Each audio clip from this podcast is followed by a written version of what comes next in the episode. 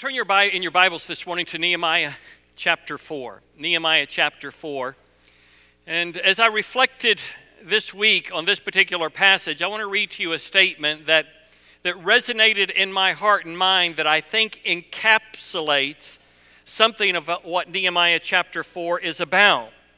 Here's the statement There is seldom significant spiritual advancement without supernatural opposition. There is seldom significant spiritual advancement without supernatural opposition. You say, Pastor, what do you mean by that? Well, think about the life of Jesus for just a moment. Immediately after Jesus was baptized, he was tempted by Satan in the wilderness. In Luke chapter 4, Jesus preached his very first sermon in his hometown of Nazareth. The people turned against him and ran him out of the city. In the book of Acts, in the first, second, and third chapter, 5,000 people were saved. Almost immediately after the salvation of 5,000 people, a persecution broke out against the church, and Peter and John were arrested as the church was beginning to, to grow and to multiply, and, and people literally were, were pressing in, caring for one another, making sure that one another had food to eat and, and, uh, and that families were cared for, the story of Ananias and Sapphira appear.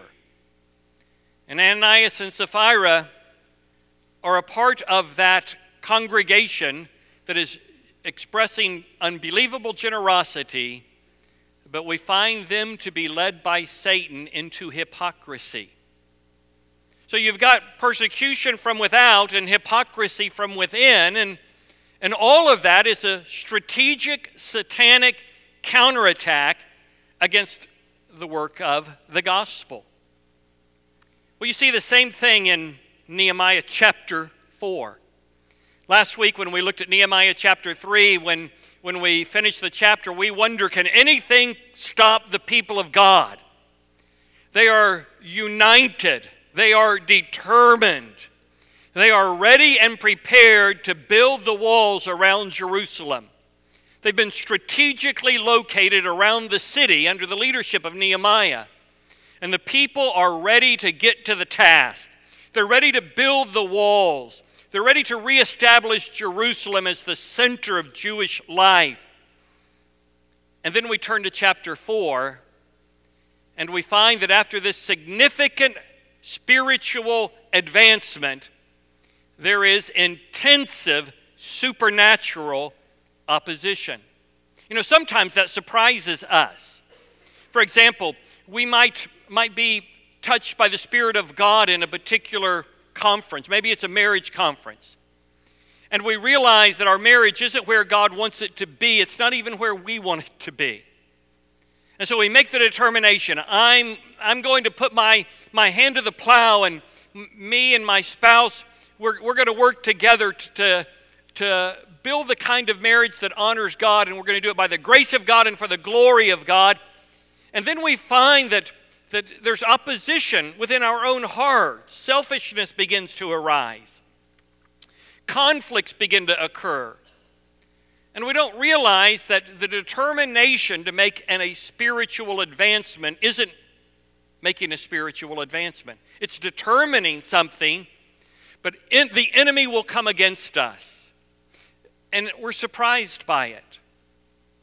We sometimes think that we've been promised a trialless Christianity, a trialless spiritual life. Peter wrote to a group of Christians that were suffering trials, and he wanted to remind them they shouldn't be surprised at this.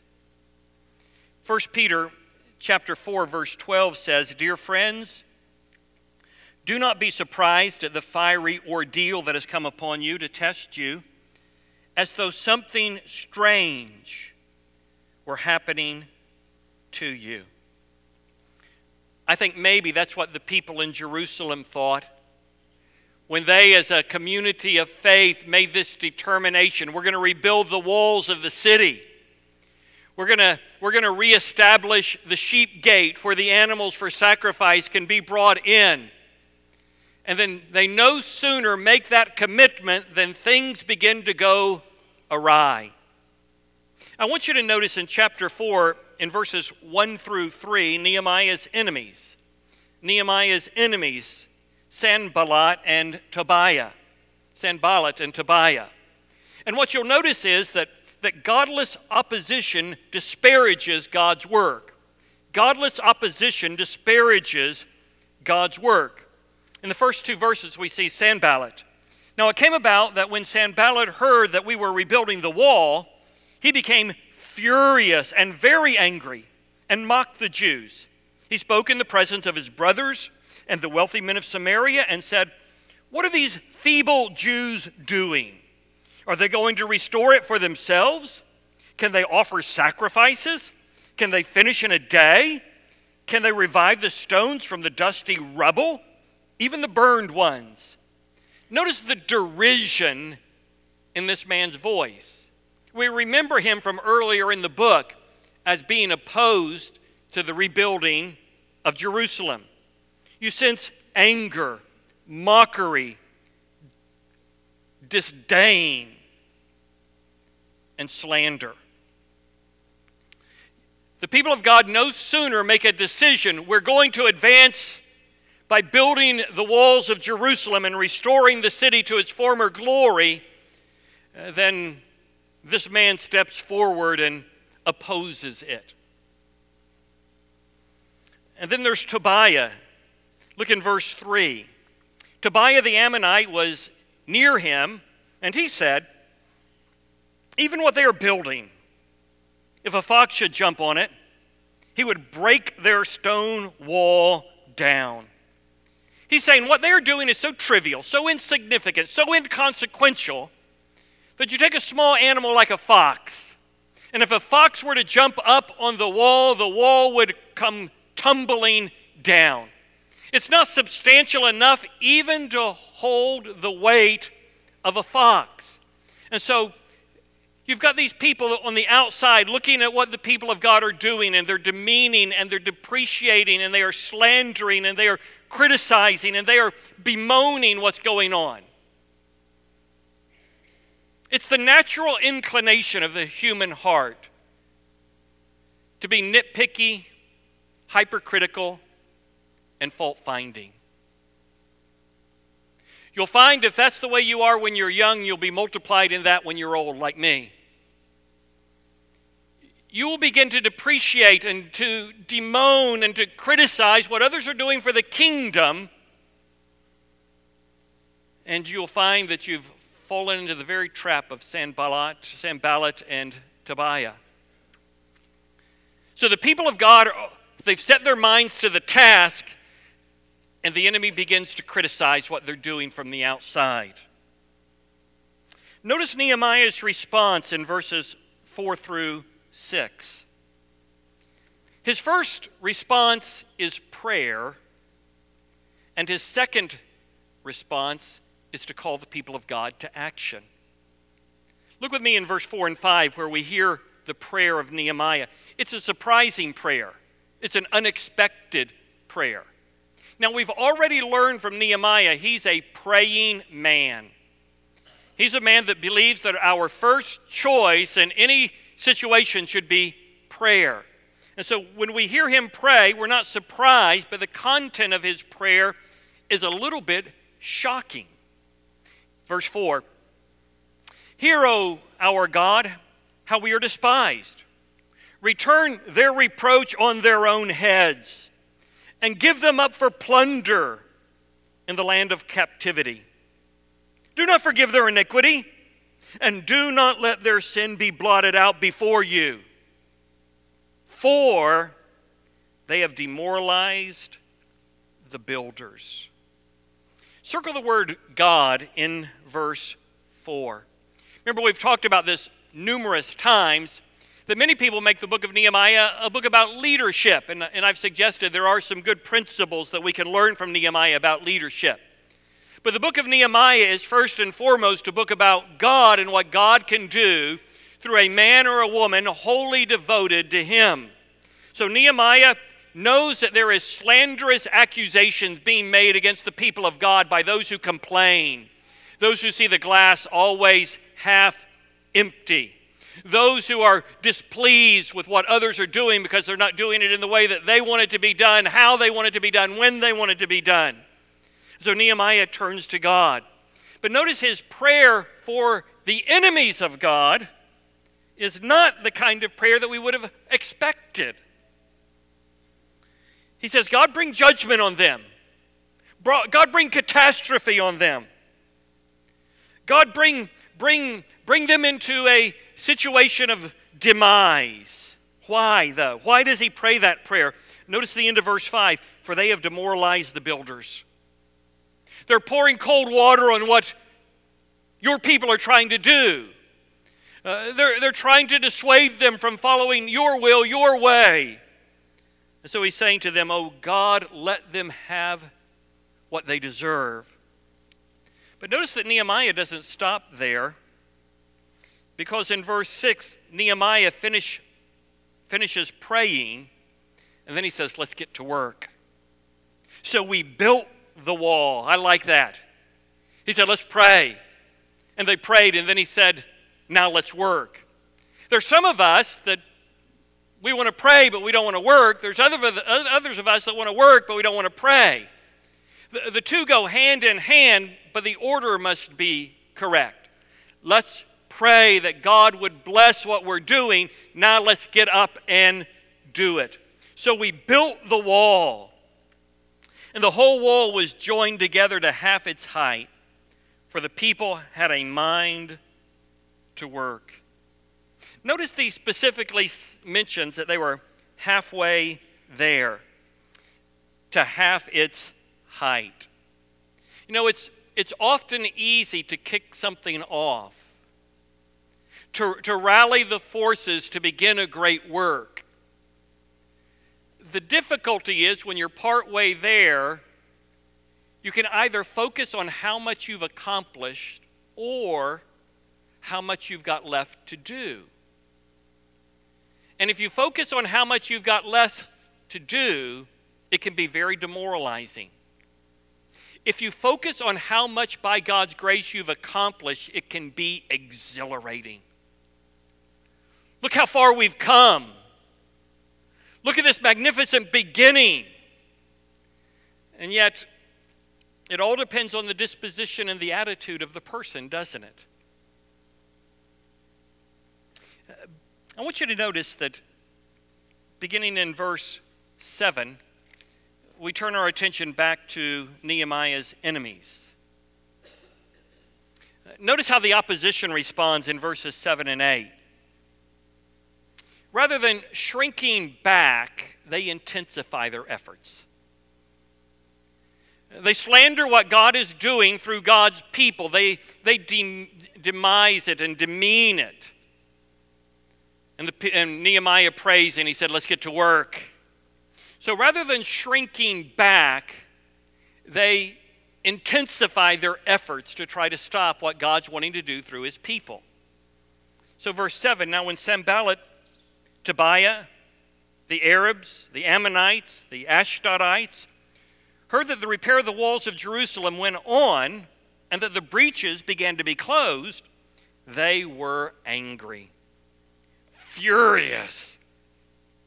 All of them conspired together to come and fight against Jerusalem and, and to cause a disturbance in it. Now, we, might, we may find these verses strange or odd because Nehemiah has just prayed. But the prayer did not result in the elimination of the opposition. The prayer was the invigoration of God's people. In one sense, the, the situation moves from words to threats, from words of dis- despising to threats of fighting. Now, it's unlikely that they would have mounted a, a, a full a full scale war against Jerusalem because you remember that Nehemiah was on a mission from Artaxerxes, the king of Persia. But that wouldn't stop them from what we might call a guerrilla kind of warfare, an insidious kind of attack in the night. And so the opposition intensifies itself. And this is exactly what happens in the lives of believers when they make a determination that they're going to follow God with all of their heart rather than the opposition shriveling up and leaving, opposition is invigorated to try and keep us from following the God that we've committed ourselves to. But I want you to notice that in verses 9 through 14, Nehemiah's challenge. Nehemiah's challenge, the first thing he does is what we've already seen, is he turns to God in prayer. Circle the word God in verse 9. But we pray to our God. And because of them, we set up a guard against them day and night. So he prays to God, then he says, Every man get his weapons. We're going to set up guards and we're going to watch the entryways and the weak points in the wall, and we're going to fortify ourselves against the enemy. He didn't just pray and said, All right, let's just go to sleep and we'll just trust God to keep him out. He said, Let's pray and get ready to fight. But notice the response of the people in verse 10. Thus in Judah it was said, The strength of the burden bearers is failing. Yet there is much rubbish, and we ourselves are unable to rebuild the wall. Notice that the people are very, very discouraged. The people inside the walls, they're looking around and they say, Look at all the rubbish Look at all that's left to be done. Look how far we've got to go.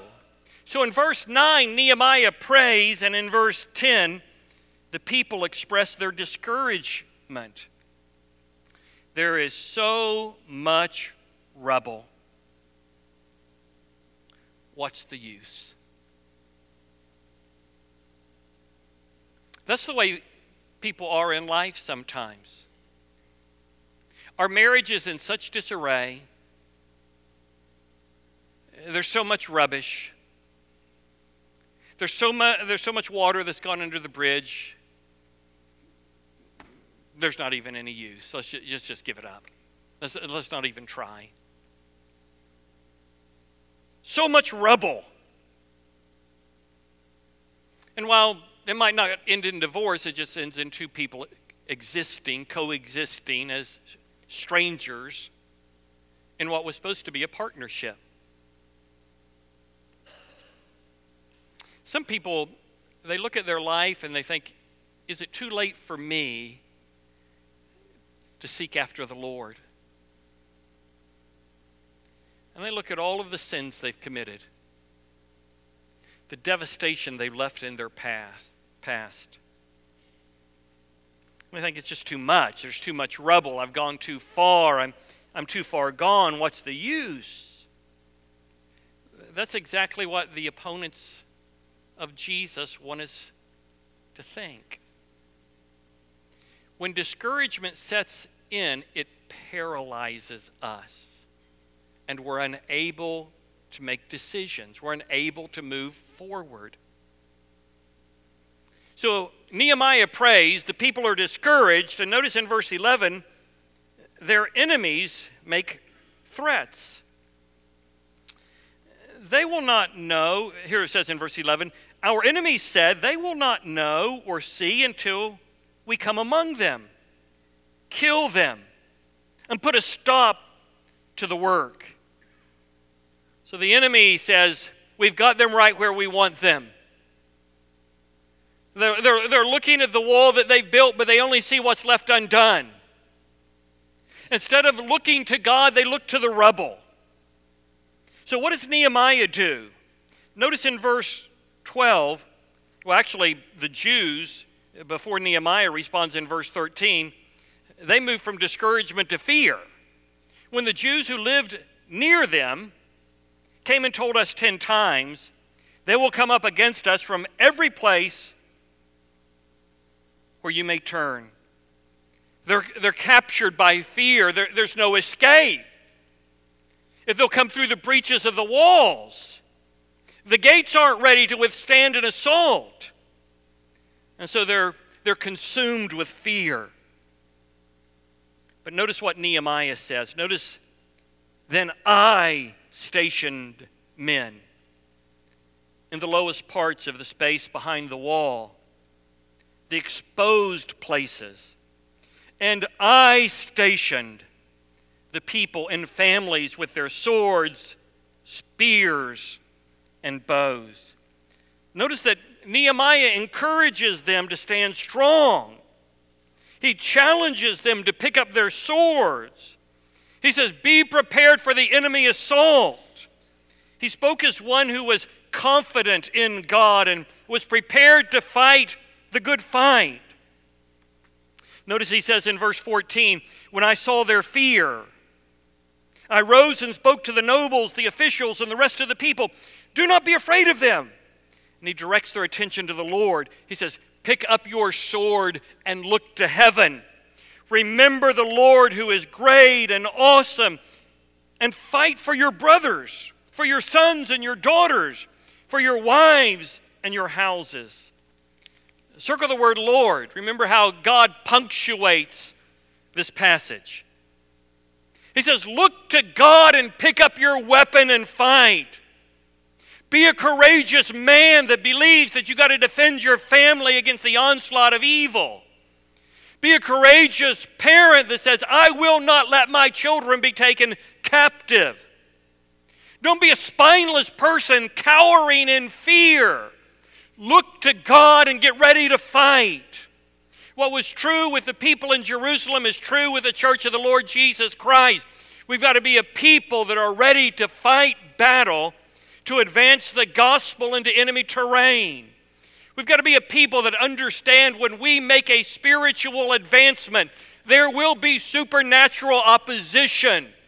When we begin to criticize the people of God for what they are doing for the glory of God, we ourselves are being used by the enemy to sow the seeds of discord and disgruntlement. Nehemiah says we've got to rally the people, but you have to rally them by turning their attention to God and then saying, God will fight for you because He will empower you to fight for yourself. That is, there are certain things God will do for us, and there are things that God expects us to do by His grace and for His glory. God will empower us to get on our knees and pray, but if we don't get on our knees and pray, He ain't going to pray for us. God will empower us to press in and become an integral part of a congregation, but He won't dial the phone for us to invite a couple over for a meal or a family over for a game night. He will give us the strength we need to strengthen our marriage, but He won't put His arms around our wives and kiss them because He expects us to do it by His grace and for His glory. He will empower us to go in and kneel by our children's bed and say, Daddy's going to lead us in a prayer before you go to sleep tonight. But God won't go in there and force us to bow our knee beside their bed and pray. He'll enable us, He'll empower us, He'll remind us. There, he will do for us what only He can do. He expects us to do what He empowers us to do. That's the way sanctification works. That's the way that we pursue holiness. He will give us the strength to actually open the Bible. And doesn't take much strength, does it? But He won't read the Bible to us. He will expect us to read the Bible ourselves, and then His Spirit will take the words that we read and He'll make them real in our lives. What I want you to notice in this last section is Nehemiah's call. Nehemiah's call in 15 through 23. God fights for his people, and he expects his people to fight for him. God fights for his people and he expects his people to fight for them. Notice how God frustrates the plans of the enemy. Verse 15. When our enemies heard that it was known to us, and that God, circle the word, and that God had frustrated their plan, then all of us returned to the wall, each one to his work. But notice they return to work as warriors. In verses 16 through 20, it's warriors at work. They, they've got equipment to rebuild the wall in one hand, and they've got a sword in the other hand. Verse 16 says, From that day, from that day on, half of my servants carried on the work, while half of them held spears, the shields, the bows, and the breastplates, and the captains were behind the whole house of Judah. Those who were rebuilding the wall and those who carried our burdens took their load with them. One hand doing the work and the other holding a weapon. As for the builders, each wore his sword girded at his side as he built, while the trumpeter stood near me. I said to the nobles, the officials, and the rest of the people, The work is great and extensive, and we are separated on the wall, far from one another. At whatever place you hear the sound of the trumpet, rally to us there. Our God will fight for us. Circle God there in verse 20. And so they go to the task, they go to the, to the wall. With one hand, they carry the sword, and with the other, a trowel. With one hand, they're ready to build, and with the other hand, they're ready to fight. And so, warriors at work. So they carry out that work, vigilant and alert. Look in the last part of the section there in 21 through 23. So we carried on the work with half of them holding the spears down until the, until the stars appeared. At that time I also said to the people, Let each man with his servant spend the night within Jerusalem, so that they may be a guard for us by night and a laborer by day. So neither I, my brothers, my servants, nor the men of the guard who followed me, none of us removed our clothes. Each took his weapon, even to the water. So they, they didn't even stop to change clothes. And they work day in and day out, ready to fight, ready to build. What a beautiful, beautiful picture of the church of the Lord Jesus Christ. Ready to fight, ready to build. Uh, only most of us have been known at least in the Southern Baptist Convention, primarily for fighting and not building. Uh, most church starts are the result of church splits, fractures within a congregation over trivial, insignificant kinds of issues. The things that rile us up are not the things that rile God up. The things that anger us aren't the things that anger God. But these are not a people like us. These are a people that are ready to fight the enemy and to build the walls of Jerusalem, to build the church, and to fight the kingdom of darkness. And so we see Nehemiah taking a discouraged and a somewhat disgruntled group of people and turning their attention to God. And he's saying, God will fight for you. Now pick up your sword and ram it through the chest of the enemy when they approach. Our God will fight for you. Take your spear and throw it into the chest of the enemy. God will fight for you by fighting through you as you fight the enemy. This chapter is a beautiful, I think, picture of the statement that I used when we began there is no significant spiritual advancement without supernatural opposition. Let me give you a couple of final thoughts as we as we close this morning. Four final ideas that I'd like to share with you. The first one is this Satan will use scorn, threats, distraction, and especially discouragement to get you to quit what God has called you to do. He will typically do it through other people. But sometimes it will arise in our own hearts through indwelling sin. He'll use scorn, threats, distraction, discouragement to get you to quit from doing what God has called you to do or to keep you from being who God has called you to be. There's no such thing as a trialless Christian life. Second,